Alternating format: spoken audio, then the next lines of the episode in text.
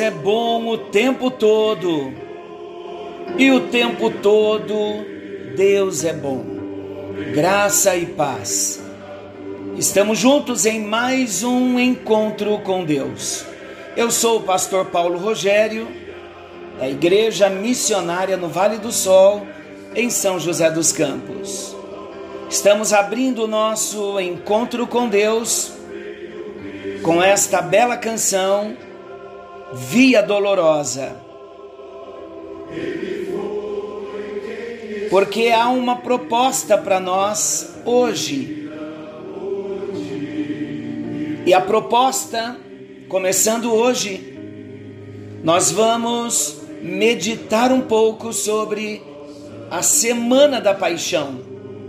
O que é a Semana da Paixão?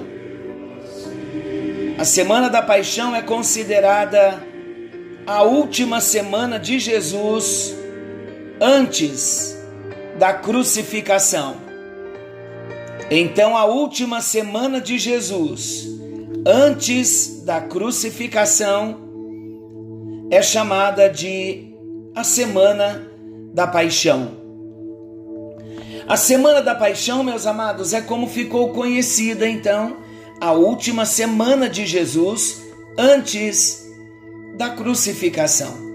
Durante a Idade Média, essa semana foi contada no calendário litúrgico cristão como Semana Santa, mas a tradição reformada rejeita esse tipo de interpretação que atribui um caráter sagrado a esses dias. Sabemos então que aconteceu a Semana Santa, mas depois que houve a reforma Martinho Lutero, ele aboliu a interpretação do caráter sagrado a esses dias. Claro que nós lembramos, houve um dia sim que Jesus, uma semana, vamos compreender assim, Houve uma semana, a última semana de Jesus antes da crucificação. Os fatos que nós vamos apresentar aqui são fatos que ocorreram na semana da crucificação. Porém, eu ter estes dias como sagrado, começando no domingo anterior à semana da crucificação, como domingo de Ramos, como um dia santo, eu então estaria rejeitando a reforma, onde Martinho Lutero aboliu a interpretação que atribuía esta semana com um caráter sagrado a esses dias. Então tem muita diferença. É óbvio e há uma lógica que houve a última semana e nós vamos compartilhar. Mas atribuir esta última semana como dia santo, biblicamente eu não posso atribuir. Por quê? Porque todos os dias devem ser santos. Muitas pessoas principalmente aquelas que vivem um cristianismo nominal, os religiosos, atribuem dias santos. Mas a verdade é que desde que tivemos um encontro com Jesus, nós entendemos que todos os dias devemos viver em santidade, honrando a Deus, respeitando o nosso corpo como templo do Espírito Santo e entendendo então que todos os dias devem ser santos, vividos por nós como dias santos, dias separados para glorificarmos a Deus. Contudo, queridos, é muito importante que os cristãos, nós enquanto cristãos, saibamos sobre cada evento que ocorreu na semana da paixão. Alguns destes acontecimentos estão registrados nos quatro evangelhos, enquanto outros estão registrados apenas em um ou dois evangelhos. Nós vamos ver com calma em partes. Logo então, muita gente acaba ficando em dúvida sobre os acontecimentos que ocorreram na semana da crucificação. Então, nesse tempo aqui, nesse estudo, nós iremos organizar o cronograma de eventos da última semana de Jesus antes da crucificação. Quando então ocorreu a semana da paixão? É a primeira pergunta que eu julgo necessária fazer. Quando ocorreu a semana da paixão? Primeiro, vale ressaltar que não existe consenso entre os estudiosos acerca do ano exato da crucificação. Vamos então voltar à história. Diversos estudos já foram feitos na expectativa de resolver esse problema, porém, as sugestões ficam entre 30 e 36 depois de Cristo, sendo que atualmente os anos 30 e 33 depois de Cristo são os mais aceitos. Isso significa, amados, que provavelmente a semana da paixão ocorreu numa semana que antecedeu o domingo de Páscoa, entre 30 e 33 depois de Cristo. A mesma discussão acontece também em relação ao dia da semana em que Cristo foi crucificado. Alguns defendem que a quarta-feira foi o dia da crucificação. Outros sugerem a quinta-feira. Por último, há aqueles que acreditam ter sido a sexta-feira. Neste estudo, nós consideraremos a posição mais provável e amplamente aceita de que a crucificação ocorreu na sexta-feira. Vamos ver então cada um dos acontecimentos da semana da paixão. O domingo da semana da paixão, comemorado ontem na tradição como o domingo de Ramos. Neste domingo que antecedeu a crucificação, de acordo com Mateus, Marcos, Lucas e João, houve a entrada triunfal de Jesus em Jerusalém. Mateus 21, versículos 1 ao 11, Marcos 11, 1 a 11, Lucas 19, 28 a 44, João 12, 12 ao 19. Vamos ler João 12, do 12 ao 19. No dia seguinte, a numerosa multidão que viera à festa Tendo ouvido que Jesus estava de caminho para Jerusalém, tomou ramos de palmeiras e saiu ao seu encontro, clamando: Hosana, bendito que vem em nome do Senhor, que é Rei de Israel. E Jesus, tendo conseguido um jumentinho, montou, segundo está escrito: Não temas, filha de Sião Eis que o teu rei aí vem, montado em um filho de jumenta. Seus discípulos a princípio não compreenderam isto. Quando, porém, Jesus foi glorificado, então eles se lembraram de que estas coisas estavam escritas a respeito dele e também de que isto lhe fizeram. Dava, pois, testemunho disto à multidão que estivera com ele quando chamara Lázaro do túmulo e o levantara dentre os mortos. Por causa disso, também a multidão lhe saiu ao encontro, pois ouviu que ele fizera este sinal. De sorte que os fariseus disseram entre si: Vede que nada aproveitais. Eis aí vai o mundo após ele. Então vamos entender. Jesus entrou na cidade de Jerusalém montando um jumentinho. Enquanto ele entrava em Jerusalém em direção ao templo, muitos estendiam suas vestes e ramos das árvores pelo caminho. Neste evento, então, há uma nítida ligação com as profecias registradas no Antigo Testamento. O profeta Zacarias, ele profetizou exatamente sobre esse acontecimento. Ele falou sobre um rei justo e humilde que traria salvação e que viria montado em um jumento. Então Jesus se apresenta como Salvador.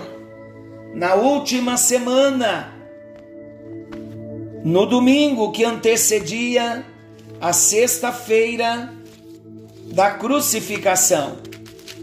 E olha Zacarias profetizando a entrada de Jesus em Jerusalém, montado num jumentinho. Zacarias 9, versículo 9: Alegra-te muito, ó filha de Sião, exulta, ó filha de Jerusalém, eis aí te vem o teu rei, justo e salvador, humilde, montado em jumento, num jumentinho, cria de jumenta. Amados, por que está registrado no Antigo Testamento? Zacarias profetizou que quando o Messias viesse, ele se apresentaria como Salvador. Zacarias teve a revelação desse dia, da semana da paixão, onde Jesus entra em Jerusalém, montado no jumentinho. Então, esse texto de Zacarias mostra que Jesus é Deus, que Jesus é o Messias, ele era o Salvador prometido no Antigo Testamento, chamado de as Escrituras.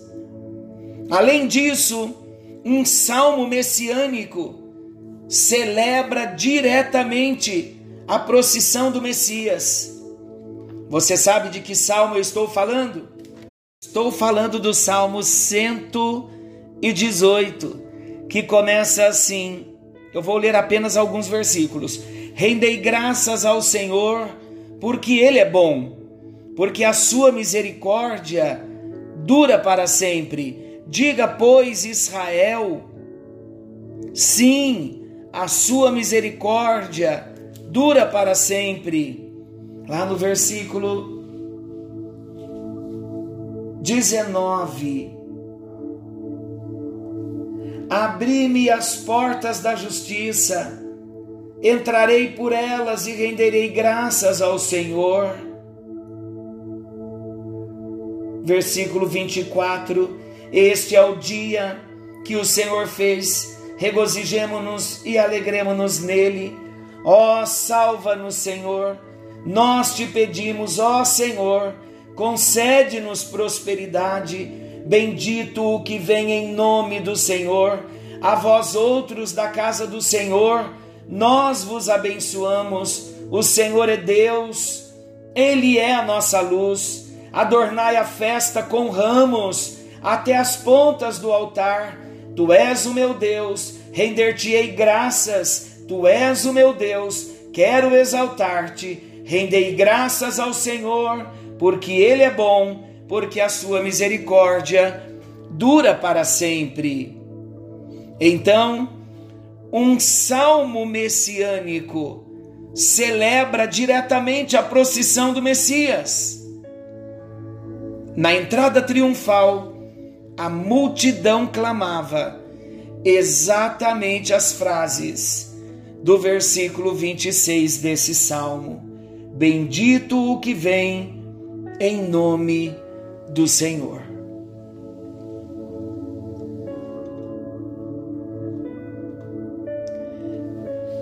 Então, neste dia de domingo, houve a entrada de Jesus em Jerusalém.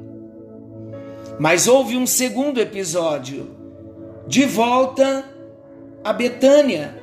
Mateus capítulo 21, versículo 17. Vamos para Mateus, Mateus capítulo 21, versículo 17. Olha o que diz. E deixando-os, saiu da cidade para Betânia, onde pernoitou. Porque o capítulo 21 de Mateus, que nós lemos João, mas o capítulo 21 de Mateus apresenta a entrada triunfal de Jesus em Jerusalém. Então vamos lá, Marcos 11, 11 também. O Evangelho de Mateus e o Evangelho de Marcos registram que após a entrada triunfal, Jesus passou a noite em Betânia. Lemos Mateus, vamos ler Marcos 11, versículo 11. Marcos 11, 11. E quando entrou em Jerusalém, no templo, tendo observado tudo, como fosse já tarde, saiu para Betânia com os doze. Vamos ver a segunda-feira da paixão. Na segunda-feira da paixão, Jesus amaldiçoa uma figueira. No encontro de amanhã, nós apresentaremos o que ocorreu na segunda-feira e na terça-feira. Então não perca os encontros desta semana, pois estaremos apresentando os eventos da Semana da Paixão. O que precisamos fazer? Orar agradecer, falar com o nosso Deus, render graças a esse Jesus que é o Emanuel, Deus conosco, Messias, este que veio para trazer salvação e trazer luz para um povo que jazia em trevas. Senhor, nós te agradecemos por Jesus Cristo, o nosso amado Salvador e Senhor. Queremos agradecer pela semana, a última semana do Senhor, a semana da crucificação. Nós estamos, ó Deus, num país cristianizado. E nesta semana, ó Deus, o Brasil comemora a Semana Santa. Tivemos as instruções na abertura do nosso encontro hoje, entendemos que todos os dias são santos, mas nós estamos aqui aproveitando a semana para trazer para o nosso entendimento o que ocorreu naquela semana, na semana da crucificação. Abra o nosso entendimento e torna-nos pessoas mais devotadas a Jesus mais amorosas a Jesus, mais entregues a Jesus. Queremos ser pessoas mais convertidas a Jesus. Alcance a nossa vida no bendito e precioso nome do teu filho Jesus, aquele que vive e reina para todo sempre. Amém. E graças a Deus. Então não perca o encontro de amanhã onde estaremos trazendo os eventos da última semana de Jesus, falando da segunda e da terça-feira. Que o Senhor venha te alcançar e te abençoar, querendo o nosso bondoso Deus. Estaremos de volta amanhã, nesse mesmo horário, com mais um encontro com Deus. Forte abraço, fiquem com Deus e até lá.